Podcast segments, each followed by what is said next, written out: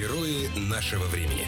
Друзья, приветствуем! Сегодня в подкасте «Герой нашего времени» э, необычный гость, связанный с финансами и с деньгами, причем часто с большими деньгами. Это доцент кафедры Государственного муниципального управления Северо-Западного института управления НРАНХИКС Алексей Кузьмин. Здрасте. Добрый день. Добрый, добрый день. А говорить мы сегодня будем о госзакупках, потому что, как э, говорят бизнес-тренеры всея Руси, деньги сейчас есть только у государства. Вы с этим согласны, как специалист по госзакупкам?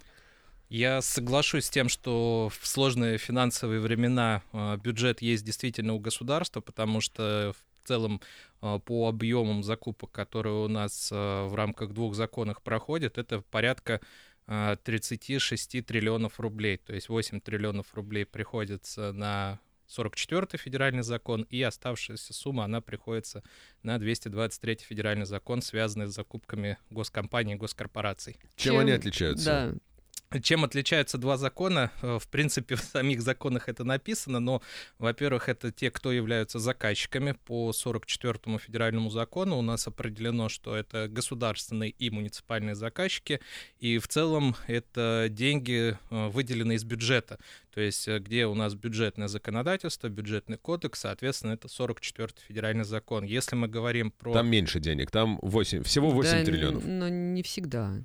Э, ну, действительно, есть э, специальные отчеты, которые готовит Министерство финансов. Они ежегодные, мониторинговые. И, в принципе, там все эти суммы обозначены. Так, а второй закон? А второй 223, опять же, в первой статье 223 федерального закона обозначено, что у нас подпадают сюда заказчики государственной корпорации, компании с государственным участием, а, субъекты естественных монополий, унитарные предприятия, то есть перечень достаточно широкий. То есть у нас получается, если а, размещает а, какой-то госзаказ, не знаю, средняя школа Василиостровского района, то это 44-й закон. Если Газпром, э, то это уже, наверное, вторая часть нашего Совершенно верно, да. сегодняшнего а, разговора. А, разговариваем мы, э, конечно, с точки зрения там субъектов малого и среднего предпринимательства, которые хотят принять участие в этих госзакупках и каким-то образом приобщиться к этому большому финансовому потоку и, ну, так сказать, оказать качественные услуги и немножечко улучшить свое материальное состояние.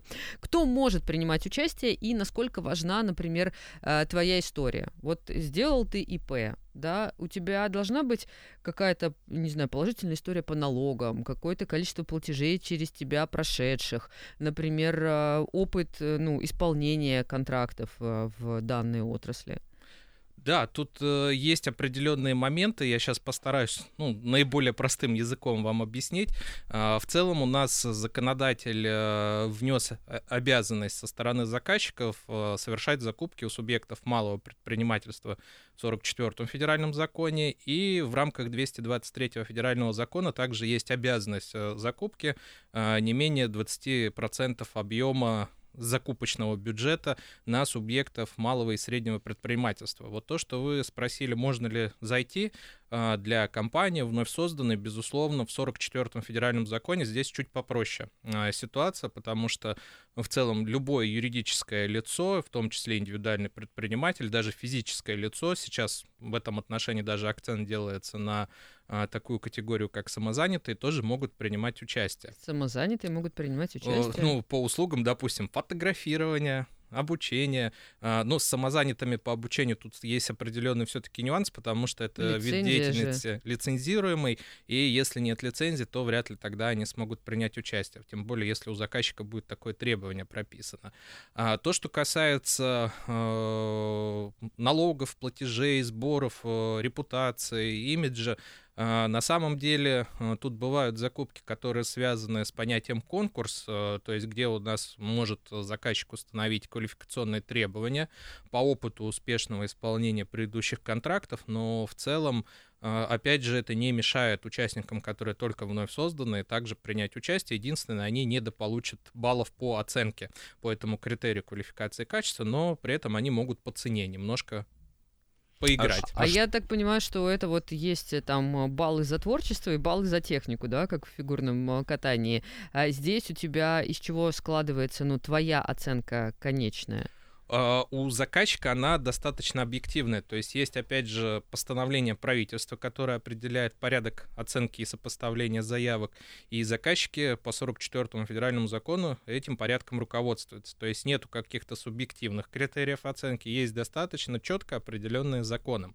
Но исходя, опять же, из практики, если мы говорим про а, работы или услуги. Ну вот, например, э, достаточно такая острая тема встает по закупкам продуктов или услуг питания в наши учреждения, ну, например, те же самые школы, детские сады, безусловно, вряд ли компания, которая является новичком на рынке, сразу же сможет, ну, какой-то объем взять, потому что достаточно жесткие критерии связаны как раз с опытом, и значимость по критериям будет устанавливаться также в соответствии с постановлением правительства. если рассматривать э, какие-то иные сферы, ну, предположим, оказание услуг, э, которые заказчик может не проводить аукционом, процедурой более простой, а может проводить конкурсом, то, естественно, здесь уже есть возможность э, чуть-чуть подемпинговать. Но, опять же, не нужно злоупотреблять, потому что любая э, компания, в принципе, осознает те финансовые риски и те финансовые возможности, которые у нее есть. А каким образом можно взять и выиграть? Потому что вот э, если говорить про детское питание в школах, то вот у меня у сына в этом году а, выиграла компания из Красносельского района. А, и а, а школа как бы на Ваське находится. Вот как так получается? Ну, я могу э, сказать, что рынок все-таки специфический, участники, в принципе, знают. У нас э, есть и контролирующие органы, которые в целом а, в случае обращения со стороны ну, заинтересованных компаний, которые недовольны результатами а, проведенной процедуры, могут пожаловаться и попытаться обжаловать результаты закупки. Собственно, если нет этого обжалования, то, а, опять же, у нас конкуренция понятие достаточно широкое, оно не ограничено территориально. То есть таким же успехом могла выйти компания из Ленинградской области, угу. также попытаться поучаствовать и, возможно, и выиграть эту процедуру закупки. Безусловно, есть риски, когда компания не совсем из далеких регионов приходят, потому что действительно заказчики, ну, если мы не рассматриваем услуги, а именно по товарам, по работам в том числе, то все-таки региональная принадлежность определенно имеет значение. Но ограничивать конкуренцию ни один заказчик не имеет права. Но если у нас в условиях стоит э, первое — это цена, да, а второе возможное условие — это твой опыт там и исполнение контрактов, э, ну, уже каких-то, да, а может ли здесь быть успешной тактика, ну, например, вот как э, когда люди делают себе хорошую кредитную историю. Взял маленький кредит, быстро отдал, взял еще один маленький кредит, быстро отдал, потом оба, банк смотрит, хорошая кредитная история, на тебе там 10 миллионов. А здесь вот ты молодая компания, ты вышел, у тебя там от «Газпрома», значит, закупка там на несколько миллионов, и вот от Якутской городской больницы номер два на 123 тысячи, там что-то она хочет, да. А, стоит ли брать вот такие маленькие заказы и тренироваться, ну, условно, там, на кошках, как говорится в народе? Ну, конечно, мое, опять же, субъективное мнение э, все-таки склоняется к тому, что нужно вначале попробовать. Может, даже тот же самый небольшой объем, чтобы посмотреть. Потому что э, было, опять же, несколько случаев в моей практике, когда предприниматель достаточно азартно подходил э, к тому, чтобы поучаствовать, получал электронную цифровую подпись. Ну, одно из самых необходимых условий регистрировался в единой информационной системе на электронных площадках, э, участвовал в нескольких нескольких закупках и остывал. А, остывал, потому что он видел в некоторых случаях, наверное, как раз вот это демпинг. Он, безусловно, отбивает иногда желание, но за счет э, того, чтобы попробовать, увидеть риски определенные, и за счет объема, например, одно дело, это когда ты в двух закупках поучаствовал, одну выиграл, осознал, что какие-то риски существуют, но здесь нельзя останавливаться. То есть если компания, особенно молодая, останавливается, безусловно, этот рынок госзакупок не для нее это все немного похоже на какие-то азартные игры а, когда проходит процедура аукциона, действительно, а, когда участники снижаются более чем там, на 20-25%, это как раз азарт. Бывают ситуации обратные, ну, они достаточно специфические и в законе также учитываются.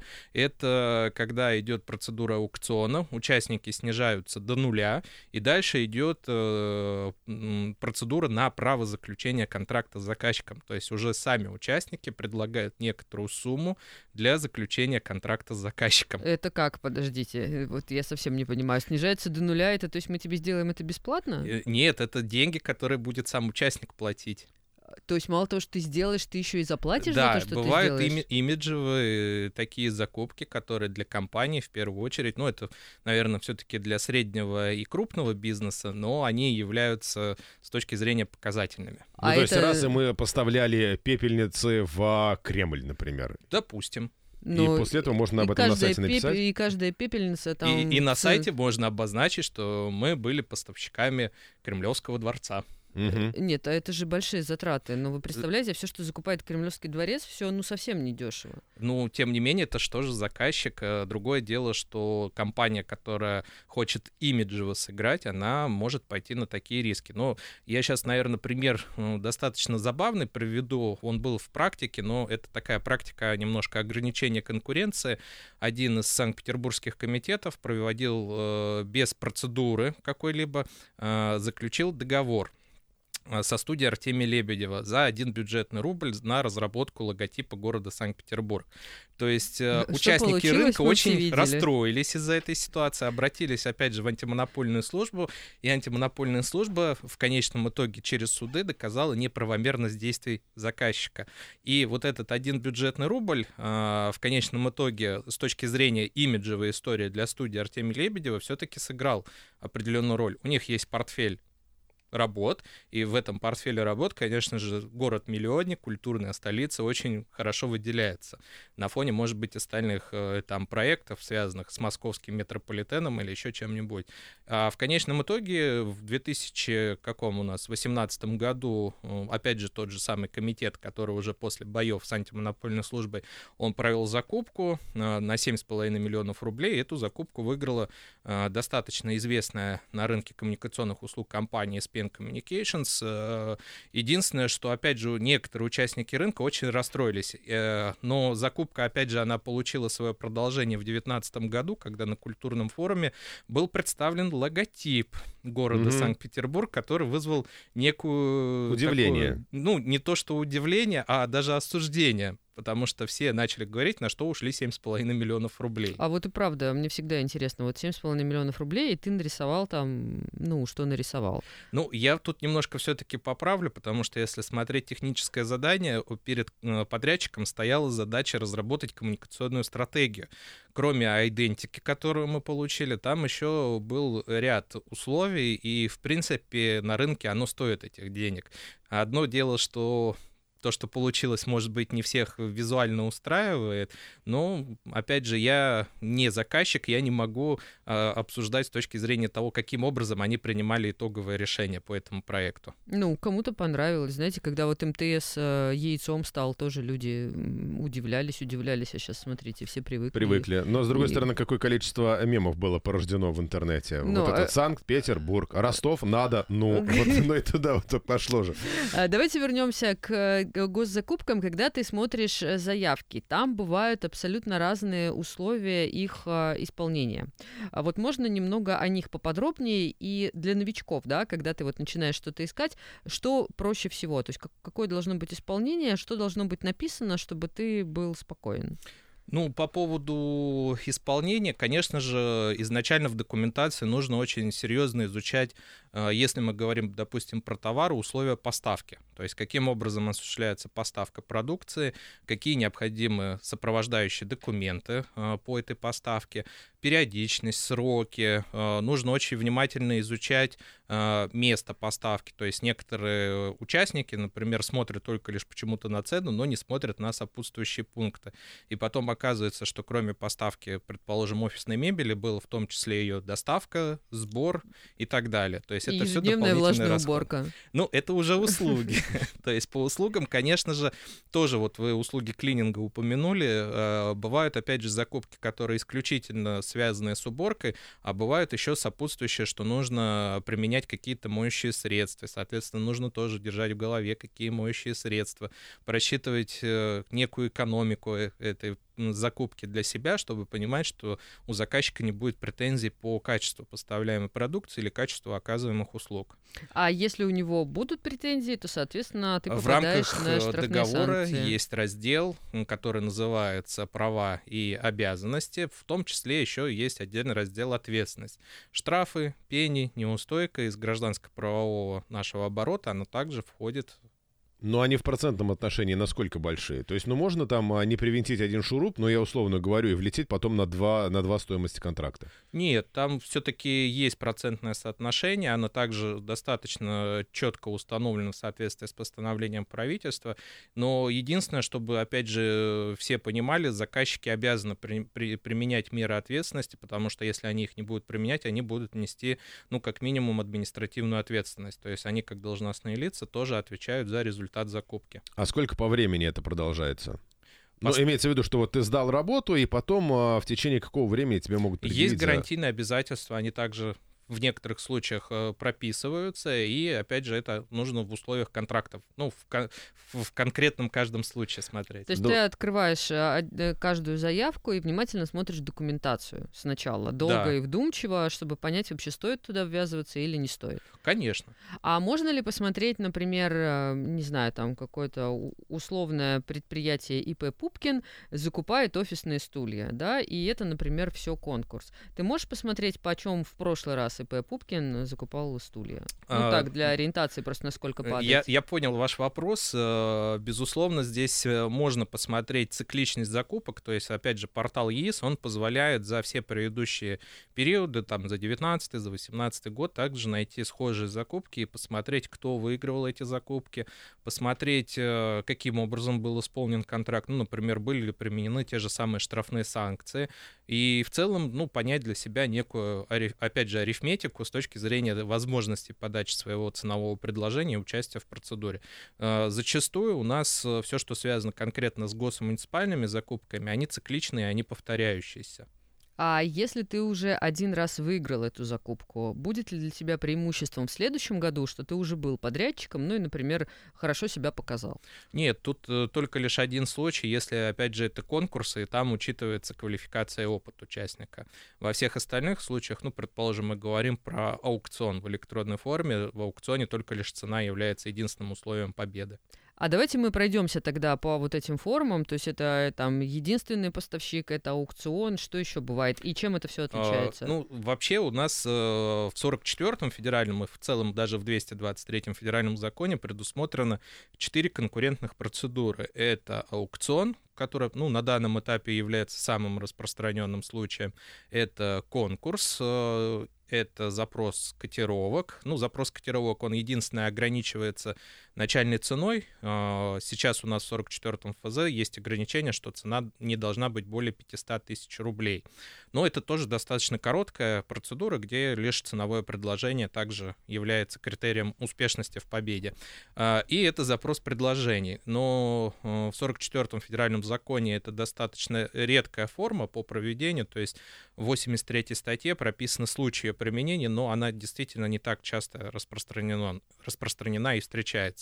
А, в 223 ФЗ, в принципе, те же самые конкурентные закупки, они также у заказчиков должны быть прописаны а, в документе который называется «Положение о закупках», и там они тоже являются ну, одними из основных. Но есть еще, конечно же, неконкурентные способы, и то, что вы в случае упомянули, а, закупка у единственного поставщика, это как раз предусмотренные либо там 93 статьей 44 закона ситуации, ну, предположим, закупка до 400 или 600 тысяч рублей по решению заказчика, когда он в целом имеет срочную потребность в этом приобретении, но у него нет возможности по срокам провести конкурентную процедуру, и он решает соответственно, заключить контракт с кем-то. Но mm-hmm. по практике, которая сейчас уже сложилась, а, в основном используются так называемые электронные магазины. То есть электронный магазин Санкт-Петербурга, электронный магазин Ленинградской области. И в целом вот эти закупки малого объема там тоже можно найти э, которые у единственного поставщика. Я вот а, а, заказчик выкладывает э, некое подобие извещения и проекты контракта, и участники, которые видят, могут сделать свое ценовое предложение, и уже заказчик может определить э, себе победителя. А участие там платное? Нет, по закупкам ед поставщика оно бесплатное, кроме, наверное, одного случая. Это федеральный уровень, это электронный магазин, называется «Березка». А, и вот там уже есть комиссия за участие и за победу. Электронный магазин федерального уровня, который называется «Березка». Да. Из воспоминаний вот из советских времен? По поводу того, чем было навеяно выбор этого названия, я тоже, увы, не смогу ответить, но а, в целом федеральные заказчики им пользуются достаточно часто. А насколько часто бывает, что ты, сидя в одном регионе, например, присматриваешься к каким-то закупкам в другом регионе? Или, или лучше, это я опять же про стратегию, да, когда ты молодой предприниматель и только-только начинаешь там познавать э, все хитросплетения этой истории. А имеет смысл там как-то там, не знаю, там вот Мурманская область, Чувашия, Якутия, тут выше, выше крыши Тут- предложений, которые не Питер и не Ленобласть. Тут вопрос, видите, он заключается в том, что по, например, строительным работам есть всегда риск того, что ты выходишь. Но опять же, а, у меня обучались заказчики, ну, предположим, э, с Чукотки, которые рассказывали про особенности, например, тех же самых строительных работ. То есть у заказчика есть потребности, и только лишь участники, которые, например, на уровне региона или ну, близлежащих регионов, они знают, что только лишь в период навигации они смогут доставить строительные материалы. Это достаточно существенная доля расходов, которая приходится а, на их деятельность. А участники, которые будут выходить из других регионов, рассчитывая на то, что они выиграют и заранее, например, не просчитают, сколько стоит фр- фракт судна или еще что-нибудь, естественно, они в конечном итоге наткнутся на то, что переговорят с заказчиком после заключения контракта и по обоюдному решению расторгнут заказчику лишнее время необходимо потратить на э, проведение снова этой процедуры, а участник, ну, в общем, пришел, попробовал и ушел. Ну, вообще, как часто получается такая история, что человек вроде выиграл конкурс, а потом понимает, что для того, чтобы его исполнить, нужно вложить какие-то такие деньги, которых у него нет. Ну, вот ошибся в расчетах. Ну, э, есть, конечно же, вот эта процедура э, обоюдного э, расторжения контракта. Конечно, она в законе у нас закреплена. Э, будет хуже ситуация, если заказчик примет решение об одностороннем э, отказе от исполнения и, соответственно, расторжении в одностороннем порядке этого контракта. Э, Есть э, санкция, она в законе также предусмотрена, это внесение участника в реестр недобросовестных поставщиков. И Это- все после этого он не может участвовать Он два года не сможет участвовать в процедурах. Слушайте, а если он просто возьмет и там ООО условно закроет и откроет новое? Все равно есть определенный риск, что по руководителю или учредителю будет это проявляться. То есть у нас в единой информационной системе в целом по ИНН, по Агрнипу и так далее всегда можно это найти информацию по организации. Э, Вы показывали мне вчера э, супер, э, су- суперкомпанию, которая, которая везде засветилась с негативной точки зрения, но при этом заработали кучу денег. А Я про бури. А, Да, этот пример очень примечательный. Увы, у нас э, нашим, опять же, законодательством не запрещено участие ну, каких-то компаний из других регионов.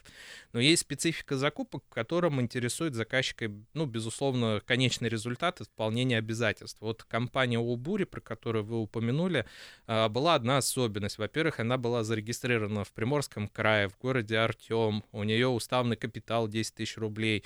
А, Генеральный директор, он же учредитель, но по всем Ну, признакам... все как обычно. Ну, по всем признакам это такие фирмы-однодневки, которые встречаются со стороны Федеральной налоговой службы. Но при этом а, компания, имея основной АКВЭД по строительству, а, ну и плюс еще там 14 дополнительных э, видов экономической деятельности у них было прописано, получают э, в конце 2018 года лицензию на дополнительное профессиональное образование и начинают активно с 2018 года, с конца, участвовать э, в процедурах, которые заказчики по обучению, э, профессиональной переподготовке своих сотрудников. То есть рынок достаточно емкий, он на постоянной основе, э, и за счет демпинга эта компания выигрывала. И заказчики ничего не могли с ней сделать, только лишь в одном случае, если бы она на каком-то этапе успела попасть в этот реестр недобросовестных поставщиков. В конечном итоге за период э, конец 18 первый квартал 2019 года компания выиграла около тысячи контрактов.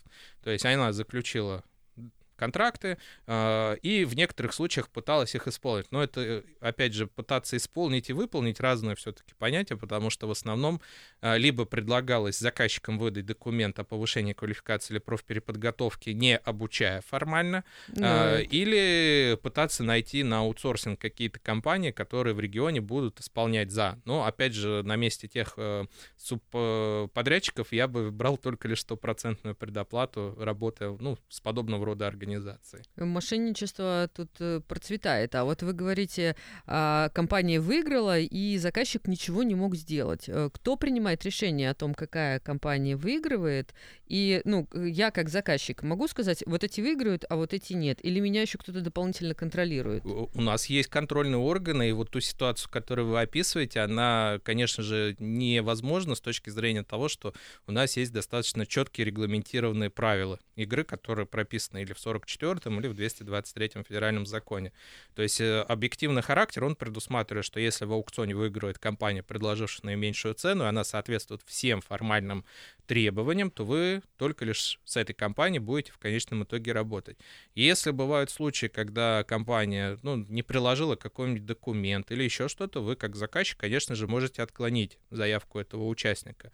Но э, в законах и в 44 и в 223 предусмотрен порядок обжалования действий бездействий заказчика, и в соответствии с этим порядком э, компании-участники, ну, которые недовольны результатом, они могут обратиться, ну, в первую очередь, это Федеральная антимонопольная служба, которая будет в дальнейшем рассматривать э, тот порядок, правильное или неправильное определение поставщика, или те действия, которые, например, привели к необоснованному отклонению заявки участника.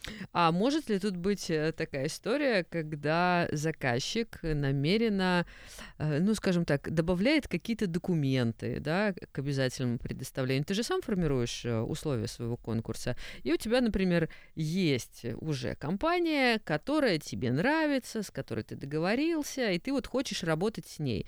Но такова жизнь, ты должен выставить все на конкурс, и тут вот набежит, не набежит кого-то, ты понятия не имеешь. Поэтому вот усложняют, усложняют, усложняют, и ну, то есть, условно, чтобы одним из пунктов требуемых документов было, чтобы генерального директора звали Павел Степанович. Ну, ну, помимо всего остального. Ну, так в явной степени уже, в принципе, не будут прописывать, хотя, конечно же, были случаи, когда у нас еще появляются в соответствии, предположим, со 102 статьей представители общественного контроля. У нас самый известный общественный контролер — это проект э, Общероссийского народного фронта за честные закупки. И в целом, опять же, если участник, ну, кроме формального обращения ФАС, он может в том числе обратиться в УНФ за честные закупки и сказать, вот, ребята, закупка, которая была, ну, у нас э, в сфере это закупок называется заточена под кого-то, соответственно, хотим, чтобы чтобы добиться некой справедливости. И уже... Пересматривается? Э, ну, справедливость это тоже такое понятие, потому что все-таки, если мы говорим про закон, все должно соответствовать закону. Если та ситуация, когда под кого-то сделано, документации и уже в целом определен результат, конечно же, это нарушение и законодательства, антимонопольного законодательства в первую очередь, то есть ну, ограничение, по сути, конкуренции. Здесь, э, конечно же, антимонопольная служба действительно достаточно много работы делает по двум законам и принимает достаточно и взвешенные решения. Бывают решения, конечно же, которые не устраивают одной из сторон, либо заказчика, либо участника. Ну, дальше уже есть судебный порядок обжалования а, подобного рода решений. Но основной, вот, например, УНФ, э, они находят периодически э, достаточно интересные случаи. Когда 44-й закон только появился, был один, была одна закупка, которую проводил Центр сервисного и хозяйственного обеспечения МВД по Ахмау Югре. А, закупали э, сувенирную продукцию на 8,5 миллионов рублей. Mm-hmm. Это был Э, четвертый квартал, э, там предусмотрен, например, был сувенир, который назывался «Зуб мамонта».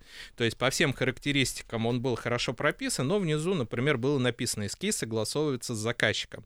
И вот таких позиций было несколько, связанных с эскизом, сигнальным образцом э, или еще с чем-то, но основное то, что здесь, может быть, не обращали внимания или участники, или даже представители ОНФ, это был нереальный срок поставки, то есть с момента заключения Э, контракта нужно было в течение двух рабочих дней произвести поставку всего объема зуба продукции. мамонта. Угу. Ну, и в том числе зубы мамонта. И понятное дело, что вряд ли по такой индивидуальной продукции это все возможно реализовать, если ты заранее не имеешь этого объема.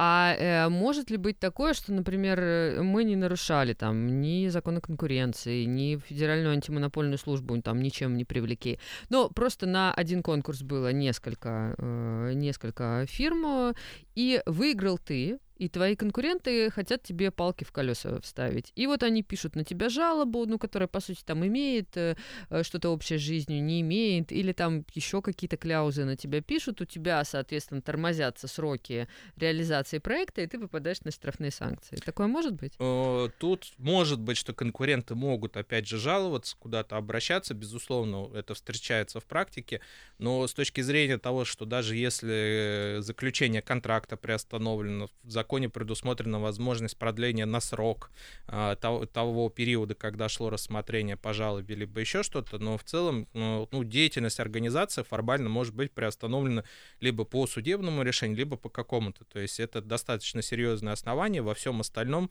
компании ничто не мешает свои обязательства исполнять перед заказчиком.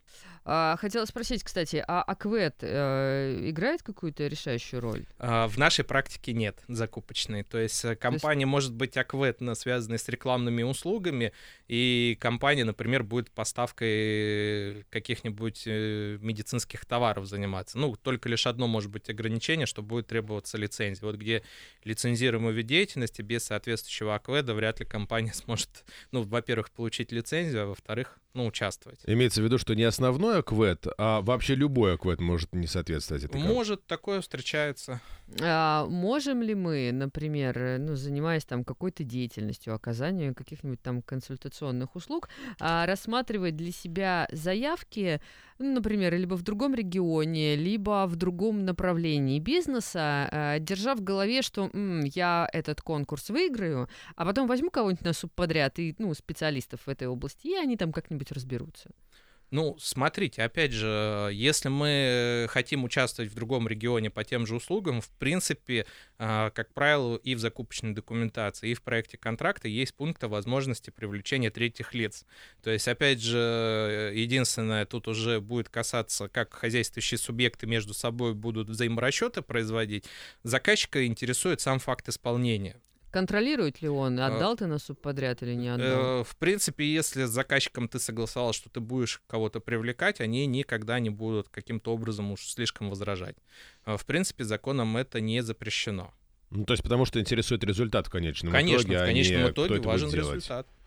А есть ли какие-то такие, ну, наиболее жирные отрасли, чтобы вот ты такой сел и такой, чем бы мне заняться?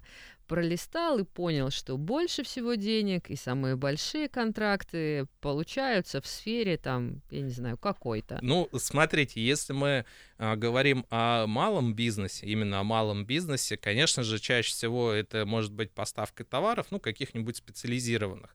Там и конкуренция может быть меньше, соответственно, можно как-то более э, интересно для себя участвовать. Но самый, конечно же, такой лакомый кусок, к которому стремятся многие э, подрядчики, это, конечно же, рынок строительных работ. Рынок строительных работ и благоустройства. То есть э, денег государство тратит достаточно много, но есть, опять же, одна специфика, что чем крупнее заказ, который измеряется в сотнях миллионах рублей, тем конкуренция будет меньше и меньше. А там реальная конкуренция, или, как говорят у нас в России, если ты Иван Ивановича не знаешь, а решение принимает Иван Иванович, то как бы не выиграть твоей компании э, заявку на благоустройство? Ну, опять же, э, мы здесь э, уходим на плоскость э, антикорру... антикоррупционного законодательства. Ну, Безусловно, да. да, у нас государство за последние несколько лет, ну, достаточно громкие дела в лице правоохранительных органов возбудило результат, ну, например, по северо-западной дирекции Министерства культуры. То есть там в миллиардах рублей измерялся ущерб, который был нанесен государству. То есть подрядчики вели эффективную деятельность, э, подписывались акты выполненных работ, и в конечном итоге в несколько миллиардов рублей государство в целом потратило только лишь на бумагу, а не на результат. Нет, а, ну почему? Кто, кто-то себе машину, наверное, хорошую купил, дом, там недвижимость ну, где-нибудь за Мы же рассматриваем ситуацию именно связанную с исполнением контракта. Но, безусловно, вот этот случай я исключительно привожу в качестве примера, что рано или поздно а, все коррупционные проявления, ну, если мы говорим особенно про крупные заказы, они будут будут э, найдены, и, соответственно, государство попытается Заметьте, э, эти деньги о обратно вернуть в бюджет. все тайное становится явным, как э, было описано в Денискиных рассказах. А если мы берем какие-то... Ну, наверняка вот в этих больших заказах там и конкуренция сумасшедшая. А, То есть а, там Нет, это не... в больших заказах, наоборот, как, э, опять же, чаще бывает, конкуренция минимальная. То есть, ну, например... Ну, то есть есть э, три какие-то конторы, которые между Три-четыре собой организации, распределяют эти... безусловно, которые в целом между собой конкурируют. Я, например, ИП там, или ООО, ну, свежесозданное, да, или там, я не знаю, сам, самозанятый Алексей Донков. И я такая понимаю, что в благоустройстве крутятся деньги. Я, значит, быстренько в Инстаграме прошла курс по ландшафтному дизайну, купила совок лопатку и договорилась там с дядей Васей, что если что, он мне поможет.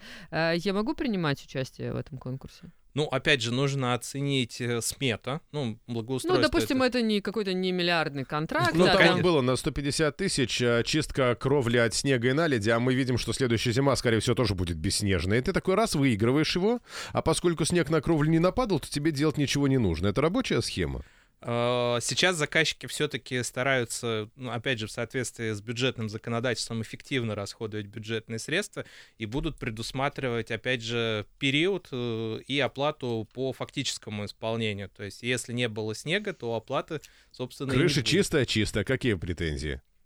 Только лишь как укажет это заказчик, как пропишет, как он себя финансово будет э, Но- и бюджет э, э, об- обезопасивать. Тут, знаешь, у тебя написано, что нету снега, и ты такой, не-не-не, подождите, ребята, должен быть. И А, тащишь эту снег- снегомашину. пушку, На- накручиваешь снег, а Не, ну, потом по крайней мере, жители будут рады, что у них будет э, снежок некоторое время. Но это, кстати, да, вот чего не хватает, того не хватает. Нам нужно провести какую-то закупку на то, чтобы люди снега в город накидали, потому что вот эта бесконечная осень, она, конечно, очень Ну, сильно в целом утомляет. была в прошлом году схожая закупка, когда э, власти города Москвы э, устраивали эту закупку, чтобы снег э, был то ли на Красной площади, то ли еще где-то.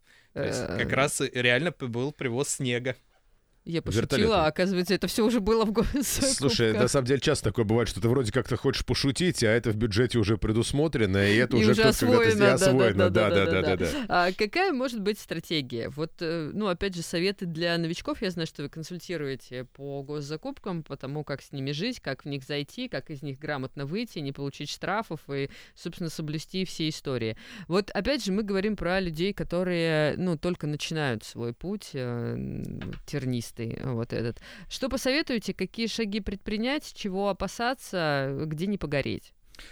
Ну, в первую очередь, конечно же, это изучить рынок, то есть э, посмотреть, э, какие раньше, допустим, заказчик проводил процедуры, какие у него планируются, потому что, допустим, э, понятие план закупок или план-график закупок, его можно, в принципе, изучить на какой-то период и понять а, по конкретному заказчику, что интересно тебе на перспективу. А, Посмотреть предыдущие годы, ну, там, как минимум за два года уже понять определенную динамику, которая происходила, а, и для себя определить те издержки, которые потенциально у тебя могут быть. Ну, в первую очередь, это получение электронной цифровой подписи, это все-таки стоит денег, и нужно также предположить, что будут сопутствующие издержки, связанные с участием в процедурах, то есть это те деньги, которые ты, по сути, должен закладывать на обеспечение заявки. Конечно же, это деньги будут возвратные после процедуры, проведенной заключенного контракта, ну, если ты выигрываешь, но тогда наступает вторая фаза, это обеспечение исполнения контракта. То есть, э, опять же, государство предусматривает механизм защиты э, исполнения контракта, и здесь, как правило, встречаются две категории. Либо это предоставление заказчику банковской гарантии, тогда это уже потраченные и невозвратные для участника будут деньги победителя закупки, либо это деньги, переводимые на расчетный счет заказчика. То есть это определенная сумма, опять же, которая в процентах от цены заключаемого контракта, либо начальной максимальной цены контракта. Это Ну, сколько? давай, да, вот в цифрах попробуем. Вот, предположим, у нас сумма контракта 1 миллион рублей. Ну, вот сколько будет участие, э, сколько будет вот это обеспечение, э, и Ну хорошо. На самом деле по обеспечению заявки это будет э, от 1 до 2 процентов. Мгм. Ну, предположим, это э, сколько получается? ну, 10 тысяч Э, получается. 10 или 20 тысяч рублей. Они в конечном итоге вернутся. А обеспечение исполнения это будет 5% от э, заключаемой, опять же, цены. Э, или даже в пределах от 5 до 30, то есть 5% это минимальное, 30% это максимальное, то, что будет То устанавливать есть ты заказчик. перед тем, как э, начинаешь исполнять, а, ты отправляешь заказчику деньги, и по факту уже, наверное, там акта подписанного, что все хорошо и все Без всем довольны. претензий. Да, они тебе возвращают твои деньги и плюс оплату за то, что ты сделал. То есть Совершенно факти- верно. Фактически ты испол... помимо того, что ты отдаешь 30% сразу на счет, ты еще и исполняешь на свои деньги. Ну, конечно, то есть у нас, как правило, только лишь по крупным контрактам, ну, с тем же строительным, чаще всего предусмотрен аванс. Во всех остальных случаях это не авансируемая деятельность ни по товарам, ни по услугам, и только лишь по фактическому исполнению организация или ИП получит То есть э, я выиграла закупку на, не знаю, там, озеленение ну, какой-нибудь клумбы возле дома. Я, значит, заплатила за участие, я обеспечительный платеж отправила, я на свои деньги наняла рабочих, накупила цветочков, все это насажала, и сижу жду, не будет ли мне штрафных санкций еще. Ну, не дай боже, же, если я не в- того цвета их В купила. контракте все четко достаточно прописано, каким образом происходит приемка. И в случае, опять же, если э, есть какая-то претензия, изначально это устранение лежит на подрядчике, на исполнителе. Если он, опять же, не выполняет этих условий, тогда только лишь наступают вот эти санкции. А есть какая-то вот э, статистика, что вот докапываются там в 50% случаев? Вот, вот у приемщиков есть цель э, сбить еще после уже исполнения цену? Да Или нет, нормально, нормально, Нет, окей. так- тако- такого, опять же, нету в целях у заказчиков, если мы про 44 федеральный закон говорим, потому что вот единственное все-таки в практике, например, 223 федерального закона, там есть еще такой момент, который называется преддоговорные переговоры. То есть еще до стадии заключения могут попросить еще понизиться в стоимости. Мгм. То есть, потому что все-таки там чаще всего мы говорим про хозяйствующие субъекты, ну, там различного рода публичные акционерные общества, э, компании, э, те же самые с госучастием. Там, конечно же, экономия имеет определенное принципиальное значение. Если мы говорим про государственных и муниципальных заказчиков, все-таки основная задача з- за имеющийся бюджет, который заложен, получить максимальный результат. Ну, конечно же, есть возможность э, в рамках, опять же, 44-го закона скорректировать цену как в сторону увеличения объема пропорционально. Но единственное, опять же, только лишь это чаще всего как раз по строительным работам встречается, ну, какие-то скрытые работы не учли, еще что-то.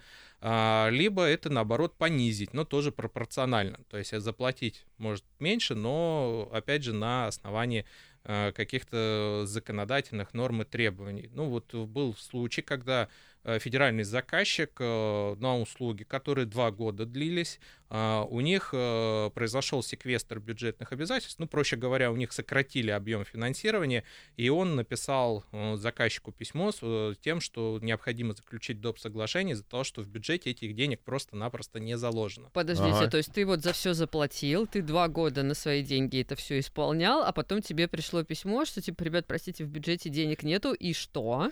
Был, э, были этапности. Ну, вот в А, конкретном этом случае были оплачивают. этапы, и этапы, они по оплате производились. То есть на последнем этапе, по второму году, э, денег, ну, сокращение там, на- примерно на 20% произошло. То Но есть так как мы- это услуги, э, здесь, конечно же, можно все-таки поиграть. Когда мы говорим о работах, это очень ну, принципиальный момент, связанный с расчетом сметы и выполнением. Но ты на этом этапе можешь отказаться, если ты понимаешь, что в бюджете денег нет, а есть у суд, тебя... есть суд, можно пойти в суд, но, опять Ой. же, это очень достаточно длительная процедура, чтобы доказать обратное. Хлопотное это дело, Конечно. короче, госзакупки. А можно ли, ну, обычно в таких хлопотных делах можно взять себе сопровождающего? То есть, условно, на рынке есть специалисты, которые говорят, ша, я сейчас в этих закупках тебе все расскажу. Значит, стоимость моя там, я не знаю, такая-то, такая-то, сопровождаю тебя от и до. Если наступил какой-то косяк, я все разруливаю. Рынок, конечно же, существует подобного рода консалтинга, но, видите, опять же, есть специфика, есть э, разовые обращения, ну, когда ты только лишь, например, начинаешь, тебе проще, ну, какую-то, может быть, сумму заплатить, действительно тебя проконсультируют, тебе покажут, но если ты будешь участвовать на постоянной основе, если ты планируешь в этом рынке работать, тогда нужно иметь либо собственного специалиста, либо самостоятельно как бы все эти моменты учитывать. Но А, собственно, специалист, он тебе это готовит документацию, анализирует. он будет анализировать рынок, э, подготавливать заявки, подачу, в случае чего жаловаться в ту же самую антимонопольную службу. Потому что если мы говорим уже про аутсорсинг э, подобного рода услуг, каждое действие, оно стоит денег. Есть э, понятие абонементы, которые встречаются, например, там месячное обслуживание по подаче заявок и так далее стоит столько-то или еще что-то, но при наступлении какой-то нестандартной ситуации, ну, предположим, отклонили заявку. С тебя mm-hmm. еще денег могут попросить дополнительно, чтобы подать заявку и твои интересы отстоять. То есть, опять же, начинающему бизнесу, ну, дополнительную эту нагрузку, конечно же, очень тяжело тянуть. А сколько стоит вот штатный специалист такого уровня, чтобы он там, ну, помогал тебе? Или в малом бизнесе, в принципе, это, ну, излишний расход? Э, в целом а, есть э, предложения, которые в большей степени как фриланс рассматриваются. То есть, опять же, это чаще всего Э, договор ГПХ, э, и, может быть, в отдельных случаях это специалист, который на неполный рабочий день, например, на полставки, по какой-то тоже зафиксированной в рамках законодательства сумме. И в некоторых случаях я встречал э, предложения, которые связаны с процентом от выигранного контракта. Mm-hmm. То есть такое тоже может быть, то есть твой специалист, он нацелен на результат не только с точки зрения получаемых денег, но и в том числе с точки зрения выигранной процедуры. А где искать такого специалиста?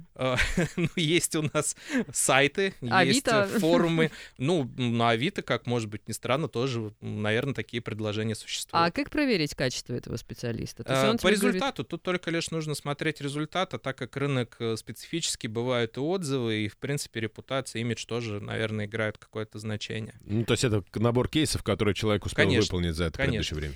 А сколько э, людей, ну вот субъектов, наверное, да, правильнее сказать, э, занимается сейчас или играет вот на поле госзакупок, ну, от всего числа. Допустим, вот, не знаю, в Петербурге условно там тысяча субъектов малого и среднего предпринимательства, а сколько из них э, принимают участие в госзакупках? Какая там конкуренция?